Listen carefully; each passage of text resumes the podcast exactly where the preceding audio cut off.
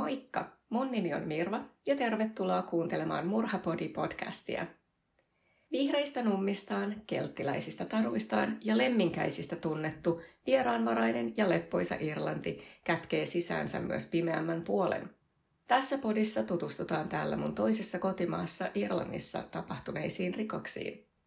Tervetuloa ensimmäisen jakson pariin!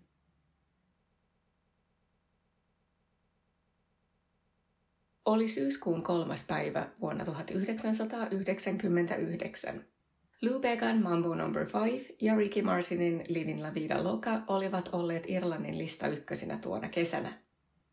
Aikaisemmin samana vuonna amerikkalainen animaatiosarja South Park sai ensi-iltansa Irlannin televisiossa ja paikallinen poikabändi Westlife julkaisi ensimmäisen singlensä Swear It Again, joka päätyisi U K:n lista ykköseksi.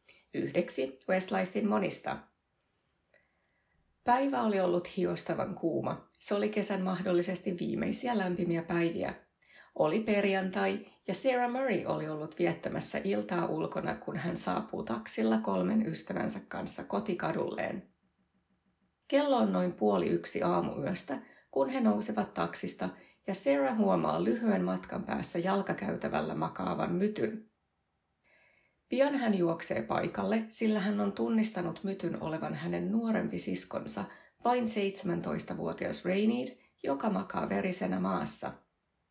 Sarahn ystävä, joka on myös noussut taksista, saapuu paikalle ja Sarah lähtee kotiin soittamaan apua. Sarahn ystävä on sairaanhoitaja ja pian hän huomaa, ettei mitään ole enää tehtävissä. Pulssia ei löydy ja Rayneed on yltäpäältä verenpeitossa. Ei ole epäilystäkään siitä, että Rayneed on joutunut erittäin brutaalin, väkivaltaisen hyökkäyksen kohteeksi. Rayneed Murray syntyi kuudes päivä tammikuuta vuonna tuhatyhdeksänsataakahdeksankymmentäkaksi vanhemmilleen Deirdre ja Jim Murraylle. Rayneed, jota ystävät kutsuivat tuttavallisesti Rainiksi, oli kolmelapsisen perheen, sisko Sarahn ja veli Danielin nuorin sisar. Murrayn perhe asui Glenagearin kylässä eteläisen Dublinin alueella. Se on vain noin kivenheiton päässä hieman vilkkaammasta satamakaupungista tai paremminkin satamakylästä nimeltään Dunleary, joka sijaitsee noin kolmentoista kilometrin päässä Dublinin keskustasta etelään. Glenageary koostuu lähinnä omakotitalo- ja paritaloalueista, ja se oli silloin, kuten myös nykyäänkin, melko pitkälti hyvätuloisten, niin sanotusti ylempään keskiluokkaan kuuluvien perheiden asuttamaa aluetta. Glenageary, samoin kuin osa eteläisen Dublinin aluetta, koostui aina tuhatyhdeksänsataaneljäkymmentäluvun lopulle asti lähinnä vain suurista kartanoista tiluksineen ja erillisinä ulkorakennuksineen. Vasta tuhatyhdeksänsataaviisikymmentäluvulta eteenpäin aluetta alettiin kattavasti uudelleen rakentamaan väestön lisääntyessä ja perhekeskeisten asuinalueiden kysynnän kasvaessa. Rainey kävi yläasteen ja lukion katolisessa tytöille tarkoitetussa yksityiskoulussa nimeltä Saint Joseph's of Cluny. Irlannissa on siis vielä tänäkin päivänä erikseen tytöille ja pojille tarkoitettuja kouluja, ja koulujärjestelmä poikkeaa hieman suomalaisesta siinä, että peruskoulu kattaa myös niin sanotun lukion.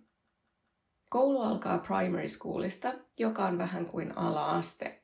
Se aloitetaan yleisimmin samana vuonna, kun täyttää viisi, ja ensimmäiset luokat ovat nimeltään junior ja senior infants, eli näissä ollaan siis viiden ja kuuden vuoden ikäisinä.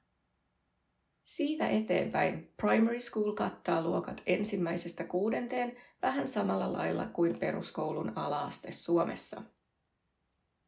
Secondary school taasen on jaettu kahteen osaan.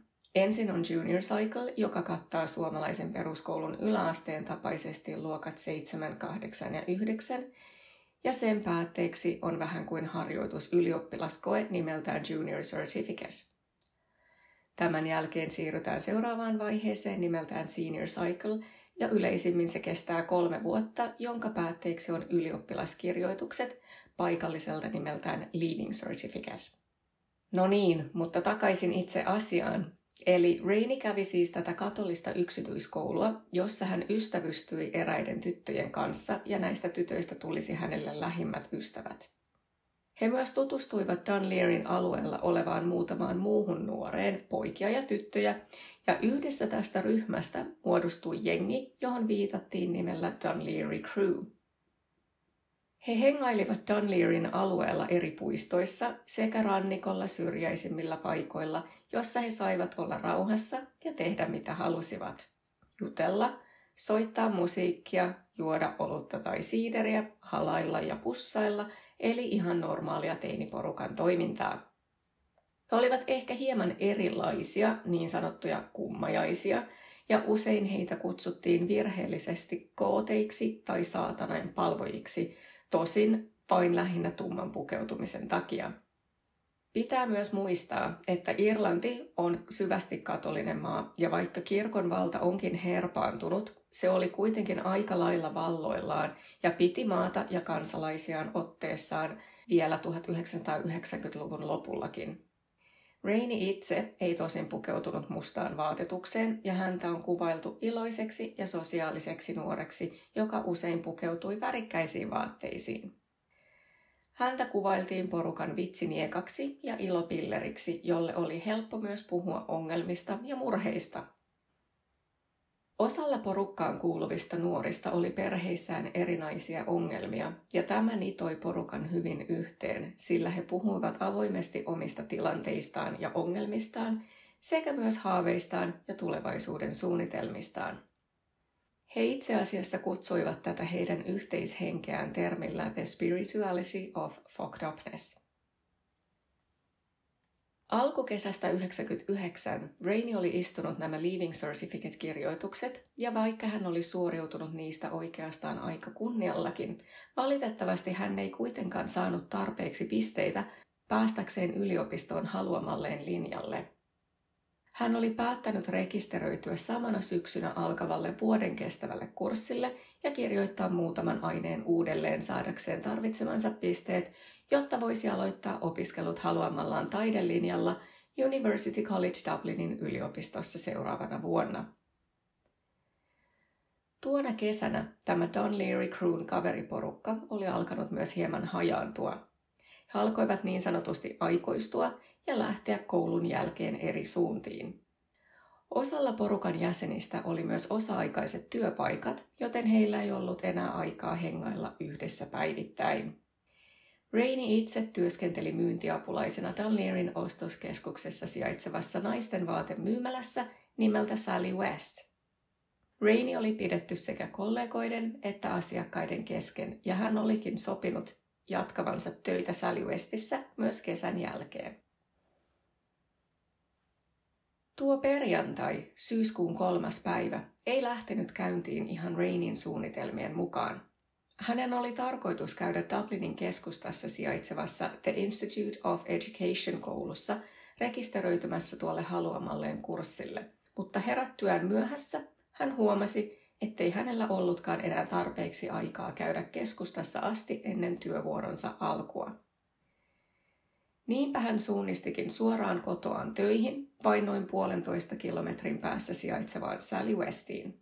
Töihin saavuttuaan Rainey soitti kouluun ja sai sovittua, että hän voi maanantaina käydä vielä rekisteröitymässä kurssille. Myöhemmin iltapäivällä lounastauollaan Rainey tapasi erään läheisen ystävänsä ja myöhemmin alkuillasta hänen äitinsä vieraili Sally Westissä. Seuraavana päivänä lauantaina olisi Raineyn isän syntymäpäiväjuhlat, ja Raineyn äiti halusi ostaa uuden asun näitä juhlia varten.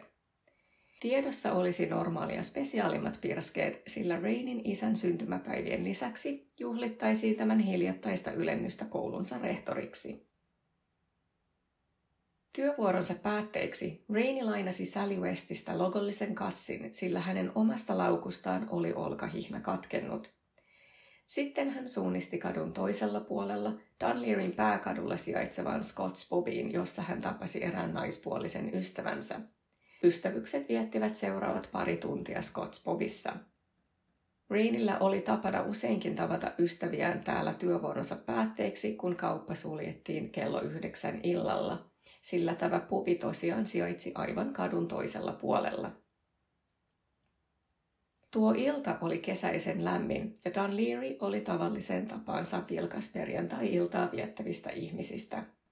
Rainin oli alun perin tarkoitus olla lastenvahtina tuona iltana, mutta lastenvahtikeikka oli peruttu ja hän olikin juhlatunnelmissa.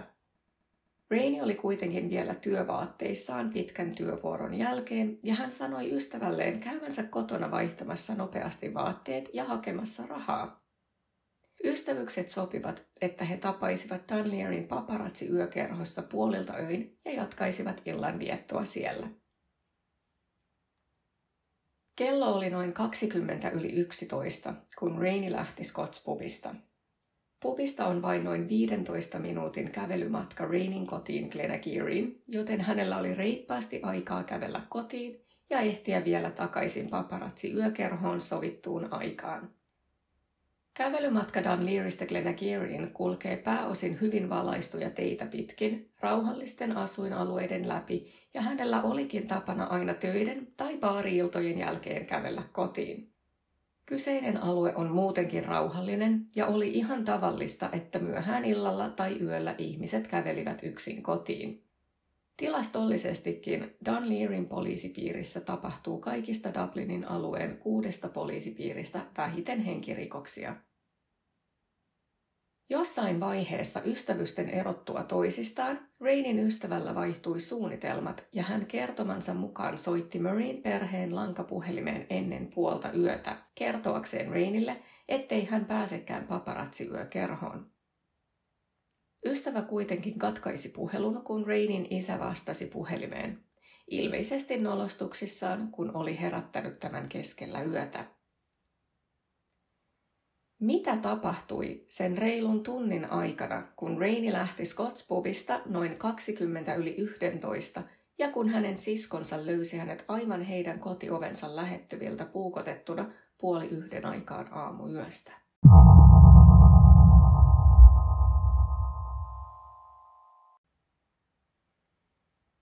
Kun poliisit saapuivat tapahtumapaikalle, he löysivät suuren lätäkön verijälkiä noin kuudenkymmenen metrin päästä Rainin löytöpaikalta, talojen välissä kulkevalta kävelykujalta, sekä pienempiä jälkiä pitkin matkaa ripoteltuna aivan ruumiin löytöpaikalle asti.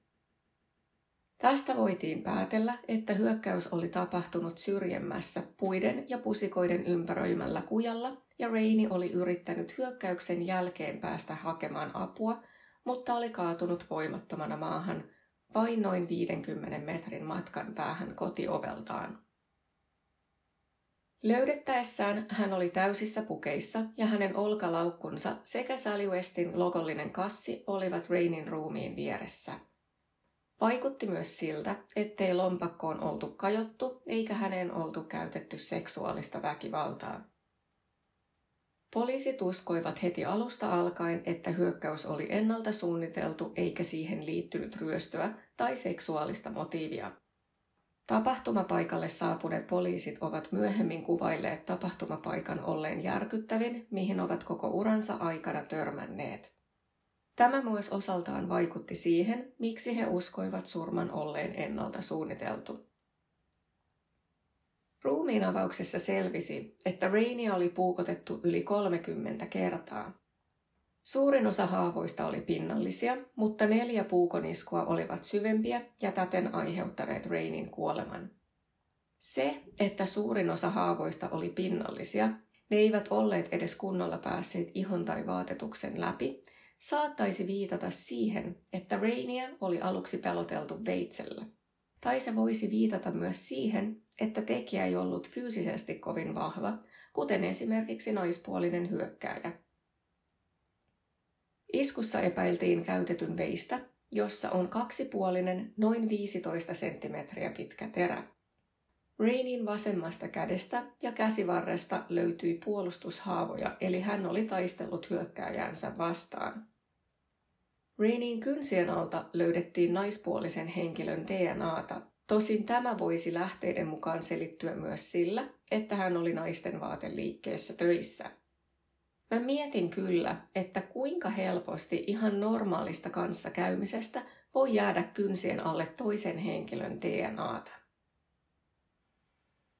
Löydettyjen verijälkien ja tekotavan perusteella poliisit uskoivat, että hyökkääjällä olisi ollut runsaasti veriroiskeita vaatteissaan. Muuten tekopaikalta löytyi hyvin vähän todisteita tai vihjeitä tekijästä. Tämän D N A:n lisäksi he löysivät vain yhden hiuksen, joka ei kuulunut Rainille. Hiuksen omistajaa ei ole koskaan tunnistettu. Paikallinen nainen otti yhteyttä poliisiin pian tapahtumayön jälkeen ja kertoi nähneensä tapahtuman aikoihin nuoren miehen juoksevan kadulla tapahtumapaikalta poispäin. Silminnäkijän mukaan mies oli noin kaksikymppinen, hänellä oli vaaleat lyhyet hiukset ja hän oli pukeutunut lyhythihaiseen paitaan. Tutkimusten alussa poliisit saivat muutaman muunkin näköhavainnon tuolta yöltä. Eräs silminnäkijä kertoi nähneensä Rainin kuvaukseen sopivan henkilön puolen yön aikaan Lower Glenageary Roadin ja Corrig Roadin kulmassa kävelemässä yksin. Tämä kohta on noin puoli matkassa Scottspubista Rainin kotiin. Se on siis vain noin seitsemän minuutin kävelymatkan päässä. Miksi Rainilla kesti tänä yönä neljäkymmentä minuuttia muuten noin seitsemän minuutin kävelymatkaan? Poliisien mukaan oli kaksi vaihtoehtoa. Hän oli joko piipahtanut jossain lähdettyään Scottspubista, tai hän oli jäänyt juttelemaan jonkun kanssa matkan varrella. On sanottu, että Raini oltaisiin nähty aikaisemmin tuona iltana paparatsi-yökerhon edustalla, tai että hän olisi saattanut pikaisesti kävästä sisällä, joka selittäisi toki tuon pitkän aikavälin. Tätä ei tietääkseni ole kuitenkaan koskaan todettu varmaksi näköhavainnoksi.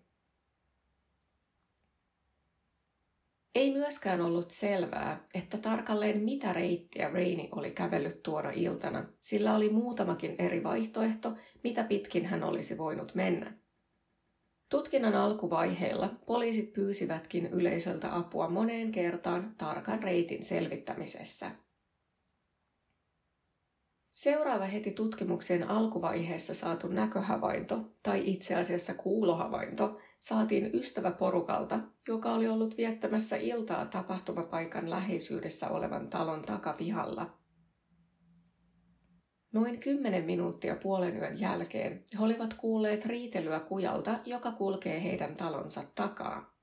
He olivat kuulleet miehen ja naisen äänet ja sitten naisen sanovan jotain sen tapaista kuin jätä mut rauhaan ja mene pois. Ja sitten selkeästi naisen sanovan fuck off ja kuulleet kirkaisun ennen kuin äänet yhtäkkiä loppuivat. Kukaan porukasta ei kuitenkaan päättänyt selvittää, mistä äänet johtuivat tai miksi ne yhtäkkiä loppuivat. Vain reilu kymmenen minuuttia tämän havainnon jälkeen Rainin sisko Sarah löytää tämän kuolleena aivan heidän kotinsa lähettyviltä. Oli kolmaskin näköhavainto tuolta yöltä, mutta se tuli vasta kolme viikkoa tapauksen jälkeen. Mä palaan tähän näköhavaintoon vasta vähän myöhemmin tässä jaksossa, sillä ensin poliisit saivat erittäin varteenotettavan vihjeen mahdollisesta tekijästä. Eräs taksin kuljettaja otti yhteyttä poliisiin ja kertoi poimineensa Dunlearyn ostoskeskuksen edestä nuoren miehen tuona murhayönä noin tunti Rainin ruumiin löytymisen jälkeen. Paikka, josta taksin kuljettaja tämä nuoren miehen poimi kyytiinsä, on siis aivan Scottspubin vieressä ja vain lyhyen kävelymatkan päässä paparatsi-yökerholta. Asia, joka kiinnitti taksinkuljettajan huomion, oli miehen vaatteissa olevat tahrat, joiden kuljettaja epäili olleen veritahroja. Näitä tahroja oli housujen yläosassa ja paidan alaosassa. Kuski kuvaili miehen olleen noin kaksikymmentä–kolmekymmentävuotias ja hänellä oli lyhyet tummanruskeat hiukset. Tahrojen peittämien vaatteiden lisäksi tämä nuori mies oli herättänyt taksikuskin huomion myös omituisella käytöksellään. Taksikuski myöhemmin sanoi, että hänellä oli epämiellyttävä olo nuoren miehen ollessa autossaan. Kyytiin noustuaan hän antoi taksikuskille osoitteen Avondalen alueella Black Rockissa, joka on tuohon aikaan yöstä noin kymmenen minuutin ajomatkan päässä Dunlearystä. Hän kertoi kuskille olleensa Scrobbles-nimisessä yökerhossa ja halusi ehtiä kotiin ennen tyttöystävänsä.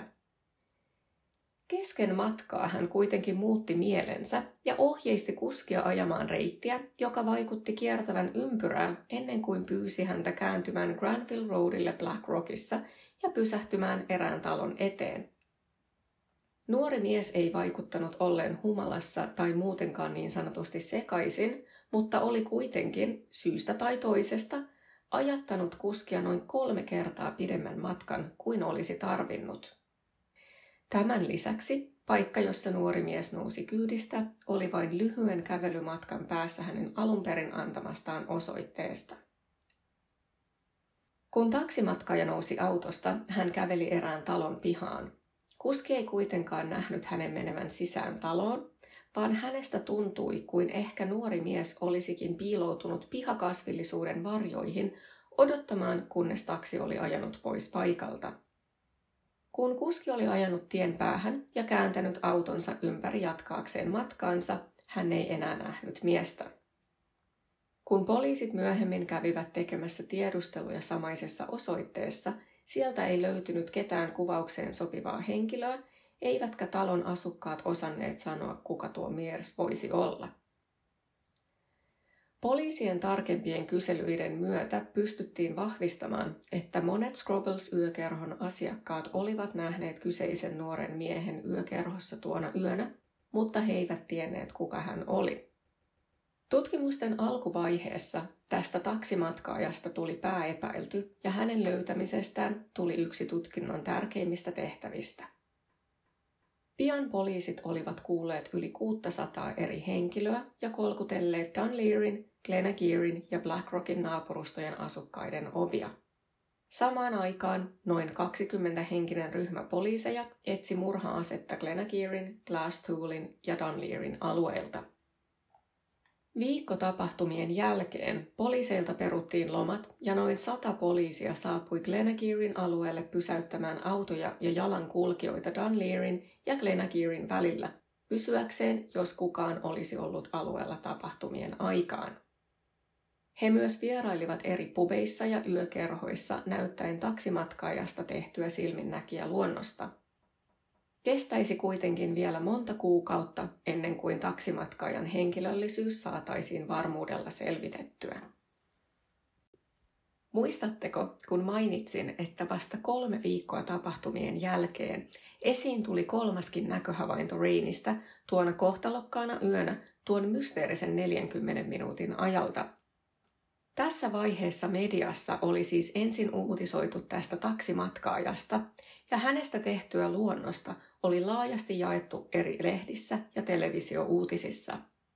Tämän lisäksi poliisi jatkoi kuitenkin myös vetoomustaan Rainin liikkeiden selvittämiseksi tuolta yöltä, ja näin ollen tämä silminnäkijä päätti lopulta ottaa yhteyttä poliisiin.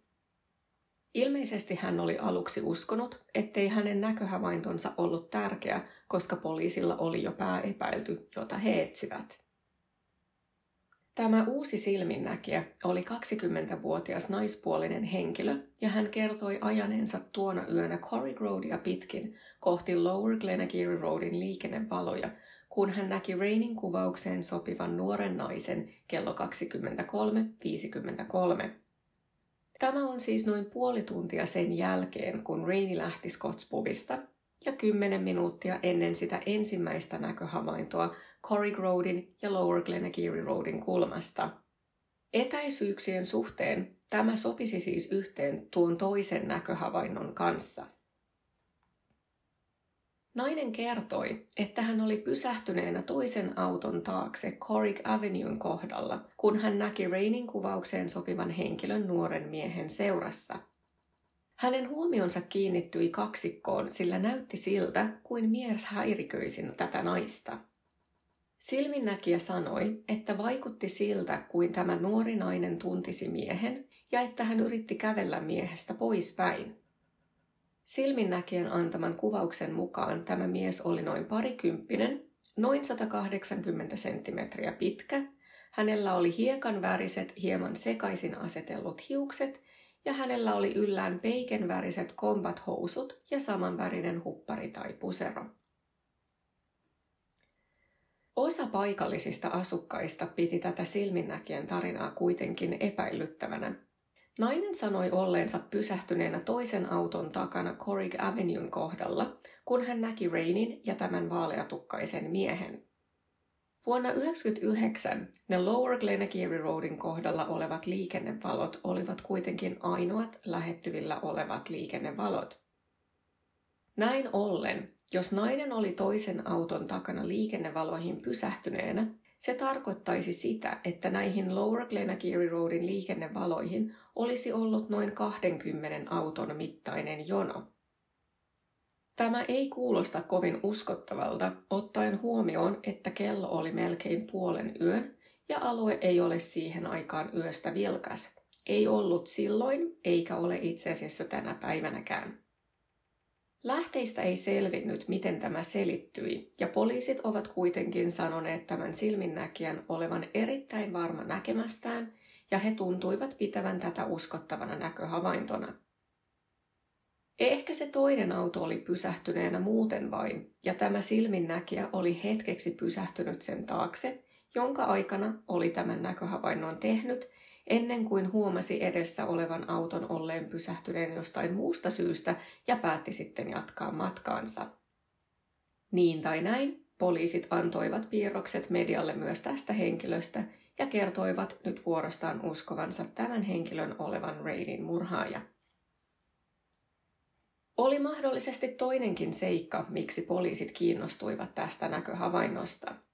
Heti tutkinnan alussa poliisit luonnollisesti haastattelivat myös Rainin ystäväporukkaa. Tosin myöhemmin porukan jäsenet ovat avoimesti kritisoineet poliisin asenteita ja toimintaa heitä kohtaan. Ystävien mukaan poliisit kohtelivat heitä kuin jotain kummajaisia ja suorastaan syyttivät Rainin murhasta. Osa Rainin ystävistä ovat sanoneet, että tästä johtuen he eivät ehkä olleet niin paljon avuksi kuin he olisivat voineet olla. Kuulostelijoita ei tuntunut kiinnostavan, mitä kerrottavaa heillä oikeasti oli, tai he eivät tuntuneet uskovan, mitä he tutkijoille kertoivat. Eräs Rainin läheinen ystävä muistaa kertoneensa poliisille tapahtumien jälkeen erinäisistä Rainin tuttavista, jotka olivat hänen mielestään jollain tavalla erikoisia. Yhdellä oli esimerkiksi veitsiin liittyviä fiksaatioita ja toisella muuten vain kummallisia taipuvaisuuksia. Lähteistä ei selvinnyt, että mitä nämä kummalliset taipuvaisuudet oli, mutta näin oli mainittu. Rainin ystävä sanoi, ettei poliisia kuitenkaan tuntunut kiinnostavan hänen kertomisensa, eikä muistiinpanoja esimerkiksi koskaan tehty. Myöhemmin on kritisoitu myös poliisin eri yksiköiden toimintaa, sillä yhteistyötä ei tehty juuri lainkaan, vaan eri yksiköiden välillä tuntui olevan kilpailua siitä, kuka tapauksen ensimmäisenä ratkaisee. Yksi Rainin ystävien kertoma tarina kuitenkin kiinnitti poliisien huomion, tosin ehkä vasta muutamaa viikkoa myöhemmin tämän uuden silminnäkijähavainnon myötä. Rainin lähimmät ystävät kertoivat poliisille epäilyttävästä henkilöstä, jonka kanssa Raini oli tanssinut paparazzi-yökerhossa heinäkuun lopussa vain viisi viikkoa tapahtumia ennen. Rainin ystävät eivät tienneet tämän miehen nimeä, mutta he kuvailivat hänen olleen noin yhdeksäntoista–kaksikymmentäkaksivuotias hoikka, noin sata seitsemänkymmentäkaksi–sata kahdeksankymmentäkaksi senttimetriä pitkä, ja hänellä oli lyhyt, hiekanvärinen tukka, jossa oli mahdollisesti vaaleita raitoja, ja se oli edestä aseteltu pystyyn piikeiksi. Tänä heinäkuun iltana, jolloin hän oli tavannut Rainin, miehellä oli yllään peikenväriset teepaita ja combat-housut sekä lukulasit otsalla. Rainin ystävien mukaan tämä nuori mies oli ollut miespuolisten ystäviensä kanssa viettämässä iltaa ja oli yökerhosta lähtenyt Rainin matkaan. Rainin ystävät olivat myöhemmin nähneet heidät paikallisessa pikaruokaravintola Abra Kebabrassa, jossa he olivat jutelleet pitkän pätkän ja näyttäneet muutenkin tulleen hyvin juttuun. Ystävät olettivat miehen olevan paikallinen opiskelija, ja hänen puhetavastaan he päättelivät hänen olevan hyvin toimeentulevasta keskiluokkaisesta perheestä. Rainey lähti Abrakepabrasta tämän miehen kanssa, mutta ilmestyi ystävänsä asunnolle myöhemmin samana iltana erittäin kiihtyneessä tilassa. Hän ei kertonut tarkemmin, että mitä oli tapahtunut, hän sanoi vain, että joku mies oli seurannut häntä. Rainey oli selkeästi peloissaan, eikä hän suostunut lähtemään ennen kuin taksi tuli häntä hakemaan. Tämän ystävän mukaan Rainey oli näyttänyt siltä kuin olisi nähnyt aaveen. Se, mikä kiinnitti poliisien huomion tähän tarinaan, oli ilmiselvä yhdennäköisyys tämän Rainin yökerhossa tavanneen nuoren vaaleatukkaisen miehen ja silminnäkijän kuvaavan miehen välillä. Tätä vaaleatukkaista miestä ei ole yrityksistä huolimatta koskaan löydetty. On spekuloitu, että tämän toisen silminnäkijähavainnon takia tutkimus vähän kuin herpaantui. Ensin huomio oli taksimatkaajassa ja yhtäkkiä heillä olikin tämä toinen vaaleatukkainen epäilty. Mutta palataan takaisin siihen taksimatkaajaan, joka nousi heti tutkimusten alussa poliisien epäiltyjen joukkoon. Taksimatkaajan henkilöllisyys saatiin varmuudella selvitettyä vasta alkuvuodesta kaksituhatta. Tapahtumien aikaan hän oli noin parikymppinen kokki, ja kun poliisit pidättivät hänet Dublinin keskustassa O'Connell Streetillä, hänellä oli mukanaan keittiöveitsi. Tätä veistä ei kuitenkaan rikosteknisistä tutkimuksista huolimatta pystytty liittämään Rainin murhaan. Sitä murha-asetta ei ole muuten vielä tähän päiväänkään mennessä löydetty. Tämä taksimatkaaja tunnettiin väkivaltaisena. Häntä epäiltiin muun muassa seksuaalisesta väkivallasta nuorta tyttöä kohtaan, joka oli tapahtunut Wicklowssa olevan yökerhon läheisyydessä. Taksimatkaaja tiettävästi käytti myös heroiinia. Vuosia myöhemmin eräs tutkinnassa mukana ollut henkilö sanoi, että Rainin lähipiirissä tiedettiin tämän taksimatkaajan henkilöllisyys. Häntä kuulusteltiin poliisien toimesta, mutta hänellä oli murhayölle alibi, joskin melko heikonlainen. Rainin murhan aikaan taksimatkaajan asunnossa olevasta lankapuhelimesta oli soitettu numerotiedusteluun. Eli ei tosiaan mikään vedenpitävä alibi, mutta ilmeisesti kuitenkin tarpeeksi, ettei syytettä koskaan nostettu muiden todisteiden puutteessa. Vuosia myöhemmin eräs taksimatkaajan kanssa samaan aikaan vankilassa ollut rikollinen kertoi, että taksimatkaaja oli tunnustanut Rainin murhan. Hän oli kuulemma kertonut sellikaverilleen murhanneensa tytön, koska tämä ei ollut suostunut harrastamaan seksiä hänen kanssaan. Taksimatkaaja kuitenkin kielsi väitteet tunnustuksesta. Jossain vaiheessa myös eräs Dunleary Crewhun kuuluva naispuolinen henkilö nousi kiinnostuksen kohteeksi.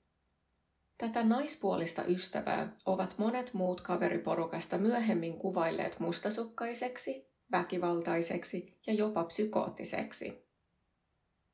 Tapahtumien aikaan hän seurusteli pojan kanssa, joka huhupuheiden mukaan oli pakkomielteisen kiinnostunut Raineystä. Poliisit kuulustelivat tätä ystävää ja hänen poikaystävää, mutta mitään konkreettista ei koskaan ole löytynyt. Rainin kynsien alta otettu D N A-näyte ei myöskään vastannut tämän ystävän D N A:ta. On tosin vielä muutama mielenkiintoinen yksityiskohta tähän ystävään liittyen.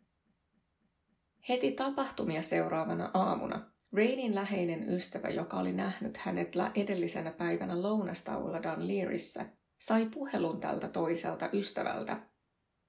Tämä puhelun soittanut ystävä sanoi monotonisella äänellä, että Rainey on tapettu, ja katkaisi puhelun.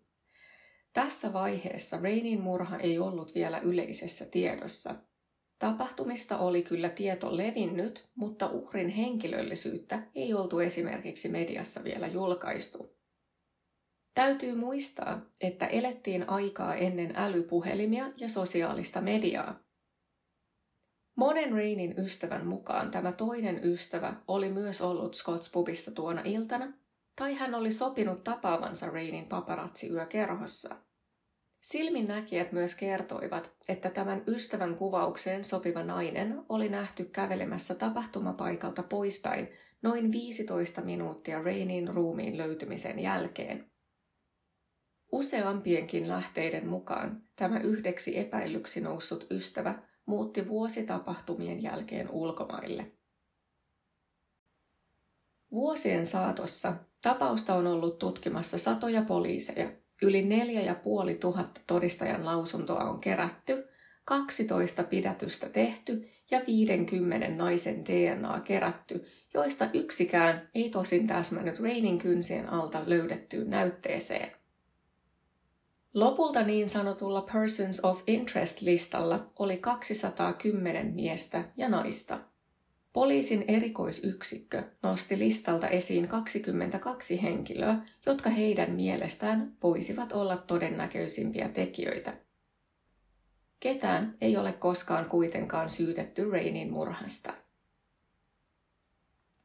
Yhdeksi epäillyksi nousi myös eräs toinen kokki. Hän oli kiinnostunut taistelulajeista ja omisti suuren kokoelman erilaisia teräaseita. Häneltä löytyi myös suuri kokoelma väkivaltaiseksi luokiteltavaa pornografista materiaalia. Mikään näistä ei kuitenkaan tee kenestäkään vielä syyllistä, ja tämän lisäksi tällä kokilla oli uskottava alibi kyseiselle yölle. Oli myös mies, joka työskenteli paikallisessa hotellissa. Hän oli poliisille ennestään tuttu naisiin kohdistuvan väkivaltaisen käytöksen takia. Hän kuitenkin kielsi tuntevansa Rainin, vaikka Rainin ystävät sanoivat, että he olivat tavanneet aikaisemmin. Hotellin miestä vastaan ei kuitenkaan löytynyt mitään todisteita, häntä ei oltu nähty Rainin seurassa tai tapahtumapaikan läheisyydessä kyseisenä iltana. Oli baarimies, joka pidätettiin tyttöystävänsä pahoinpitelystä vuosia myöhemmin ja kuulusteltiin myös Rainin tapaukseen liittyen. Hän myönsi tietäneensä, kuka Raini on. Hän oli nähnyt Rainin usein Dunlearyssä, mutta he eivät olleet koskaan olleet suoraan tekemisissä toistensa kanssa. Poliisi ei löytänyt näiden kahden välillä mitään linkkiä. Sitten oli myös paikallinen lihakauppias, joka viinanhuuruisen illan päätteeksi kehuskeli murhanneensa Rainin. Hänelläkin oli väkivaltaista taustaa, mutta kuten kaikkien muidenkin mahdollisten epäiltyjen kohdalla, todisteita ei miestä vastaan löytynyt. Toinen henkilö, joka niin sanotusti tunnusti murhanneensa Rainin, oli kenialainen maahanmuuttaja Farah Swaley-Noor, joka lopulta itse joutui väkivaltaisen henkirikoksen uhriksi vuonna kaksituhattaviisi. Noor oli kuulemma uhkaillessaan naisystävänsä tyttäriä raivoissaan huutanut heille "I'm gonna fucking kill you just like I did Rainy Murray". Noor tavallaan tunsi tai tiesi Rainin, sillä hän oli kuulemma jossain vaiheessa seurustellut erään Rainin ystävän kanssa. Noor oli myös ollut Sandy Coven rannalla tuona iltana, ja hänen reittinsä Sandy Covesta Deans Rangeen, jossa hän tuolloin asui, olisi kulkenut samoja katuja pitkin kuin Rainin mahdollinen kotimatka tuona yönä. Nooria kuulusteltiin, mutta tapausta tutkivat poliisit uskoivat Noorin vain rehellnelleen pelotellakseen mulhallin siskoksia sillä kyllä, kuten arvasitte, mitään todisteita Nooria vastaan ei koskaan löytynyt. Viisi vuotta tapauksen jälkeen Rainin perhe sai kirjeen, jossa sanottiin, että poliisit olivat kuulustelleet tekijää jo hyvin varhaisessa vaiheessa, mutta tämä henkilö oli erittäin heppoisin perustein päästetty menemään. Poliisien onnistui kuitenkin selvittää, että kirjeen oli lähettänyt tämä aikaisemmin epäilty taksimatkaaja. Hänen tarkoituksenaan oli ilmeisesti ollut yrittää siirtää poliisien kiinnostus pois itsestään. Vuosien mittaan Rainin hautaa on myös vandalisoitu muutamaan otteeseen. Ensimmäisen kerran tämä tapahtui kesäkuussa vuonna kaksituhatta pian sen jälkeen, kun taksimatkaajaa kuulusteltiin Rainin murhaan liittyen. Poliisit teorisoivat, että ehkä epäilty oli vihastuksissaan purkanut turhautumisensa Rainin hautaan. Toisaalta samanlainen vandalisointi tapahtui myös toisen kerran muutamaa vuotta myöhemmin. Molemmilla kerroilla vain Rainin haudalle oli tehty ilkivaltaa. Rainin hautapaikka ei ole muuten mitenkään helposti löydettävissä tuolla hautausmaalla, eli tämä viittaisi kyllä siihen, että se on ihan tarkoituksella kohdistettua ilkivaltaa. Kymmenen vuotta tapauksen jälkeen perhe perusti nettisivun, jonne he toivoivat Rainin tuttavien ja ystävien sekä muiden niin haluavien voivan jättää toivotuksia ja muistokirjoituksia. He myös elättelivät toivoa siitä, että ehkä joku, joka tietää jotain, voisi sen anonyymisti kirjoittaa tälle nettisivulle. Ei kuitenkaan kestänyt aikaakaan, kun trollaajat löysivät sivustolle ja alkoivat kirjoittamaan loukkaavia ja ilkeitä asioita sekä Rainista että tämän perheestä. Kommentit olivat niin järkyttäviä, että perhe päätti pian sulkea koko nettisivun. Poliisit tutkivat näitä sivustolle lähetettyjä kommentteja ja koittivat selvittää, kuka tai ketkä näitä kamalia viestejä lähettivät. He eivät kuitenkaan löytäneet mitään, mikä olisi auttanut tutkintaa eteenpäin. Vuonna kaksituhattakahdeksan tutkinta avattiin poliisin erikoisyksikön toimesta uudelleen. Tämän tutkimuksen lopputuloksena todettiin muun muassa, että alkuperäisen tutkinnan yhteydessä mahdollisia todistajia tai silminnäkijöitä ei oltu kuultu kunnolla ja että murhaaseen etsintä oli ollut puutteellista. He myös uskoivat, että murha oli erittäin todennäköisesti henkilökohtainen hyökkäys Rainia kohtaan, ennemmin kuin sattumanvarainen, niin sanottu väärään aikaan, väärässä paikassa tyyppinen tapaus. He uskoivat myös Rainin murhaajan olevan naispuolinen henkilö, jonka Raini tunsi, mutta jonka kanssa hän oli ajautunut erimielisyyksiin. Koko tapauksen ja ehkä myös tutkinnan sekavuutta kuvaa melko hyvin mielestäni myös se, miten ristiriitaisia lausuntoja tutkinnassa keskeisessä osassa olleet henkilöt ovat medialle antaneet. Muun muassa vuonna kaksituhattayhdeksän eräs poliisissa korkeassa asemassa ja tapauksen tutkinnassa mukana ollut, jo eläkkeelle jäänyt poliisi, sanoi, että hän uskoo Rainin murhaajan olevan teinityttö, jota toinen teinityttö auttoi jälkien peittämisessä. Sitten vuonna kaksituhattayksitoista myöskin tutkinnossa mukana ollut, jo eläkkeelle jäänyt tutkija sanoi medialle antamansa lausunnon mukaan, että taksimatkaaja on todennäköisimmin Rainin murhaaja. Perheen suru ei varmasti ole koskaan kovin kaukana, eikä heidän kärsimystään helpota se, että tapaus on vieläkin selvittämättä. Joka vuosi poliisi ja Rainin perhe nostaa tapauksen mediassa esille ja vetoaa henkilöön tai henkilöihin, jotka mahdollisesti tietävät enemmän. Vuoden kaksituhattakaksikymmentäyksi poliisien medialle antamassa lausunnossa he vetoavat Rainin ystäviin ja tuttaviin, jotka olivat tapahtumien aikaan nuoria. He pyysivät näitä nyt aikuisia, mahdollisesti perheellisiä tuttavia miettimään noita yli kahdenkymmenen vuoden takaisia tapahtumia ja henkilöitä ja tulemaan esiin pienimmänkin tiedonmurun kanssa, sillä se saattaisi auttaa tutkimusta eteenpäin. Mä lopetan tämän jakson Rainin isän Jim Murrayn sanoihin. Her awful death is still vivid in our minds and we feel the pain of her loss every day. We feel that the memory of that time will still be vivid for others as well. The Gardaí have assured us of their continuing commitment to bring Rainey's killer to justice, but they need your help. Kiitos kun kuuntelit Murhapodin ensimmäisen jakson. Mitä ajatuksia tämä jakso sinussa herätti?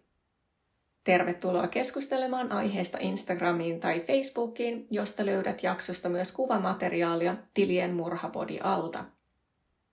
Jos sä tykkäsit tästä jaksosta, niin mä arvostaisin todella paljon, jos voisit seurata podia täällä kuuntelualustalla sekä muualla sosiaalisessa mediassa. Mutta nyt seuraavaan kertaan, slaan!